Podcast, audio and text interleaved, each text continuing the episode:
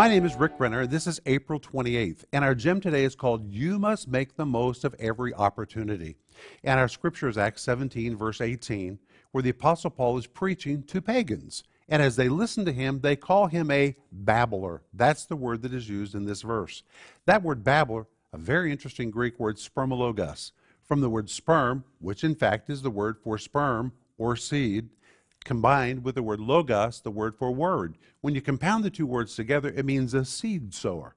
Paul understood when he was in the midst of all of those pagans and they were listening to him, it was his opportunity to seed his audience. That's what the word babbler means, and the pagans understood that. They said, who is this man that is seeding us with words?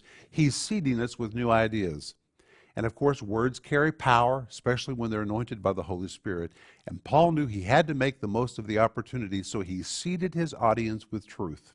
The Holy Spirit will show you how to do that with anyone you're talking to. And that's what I want you to think about today.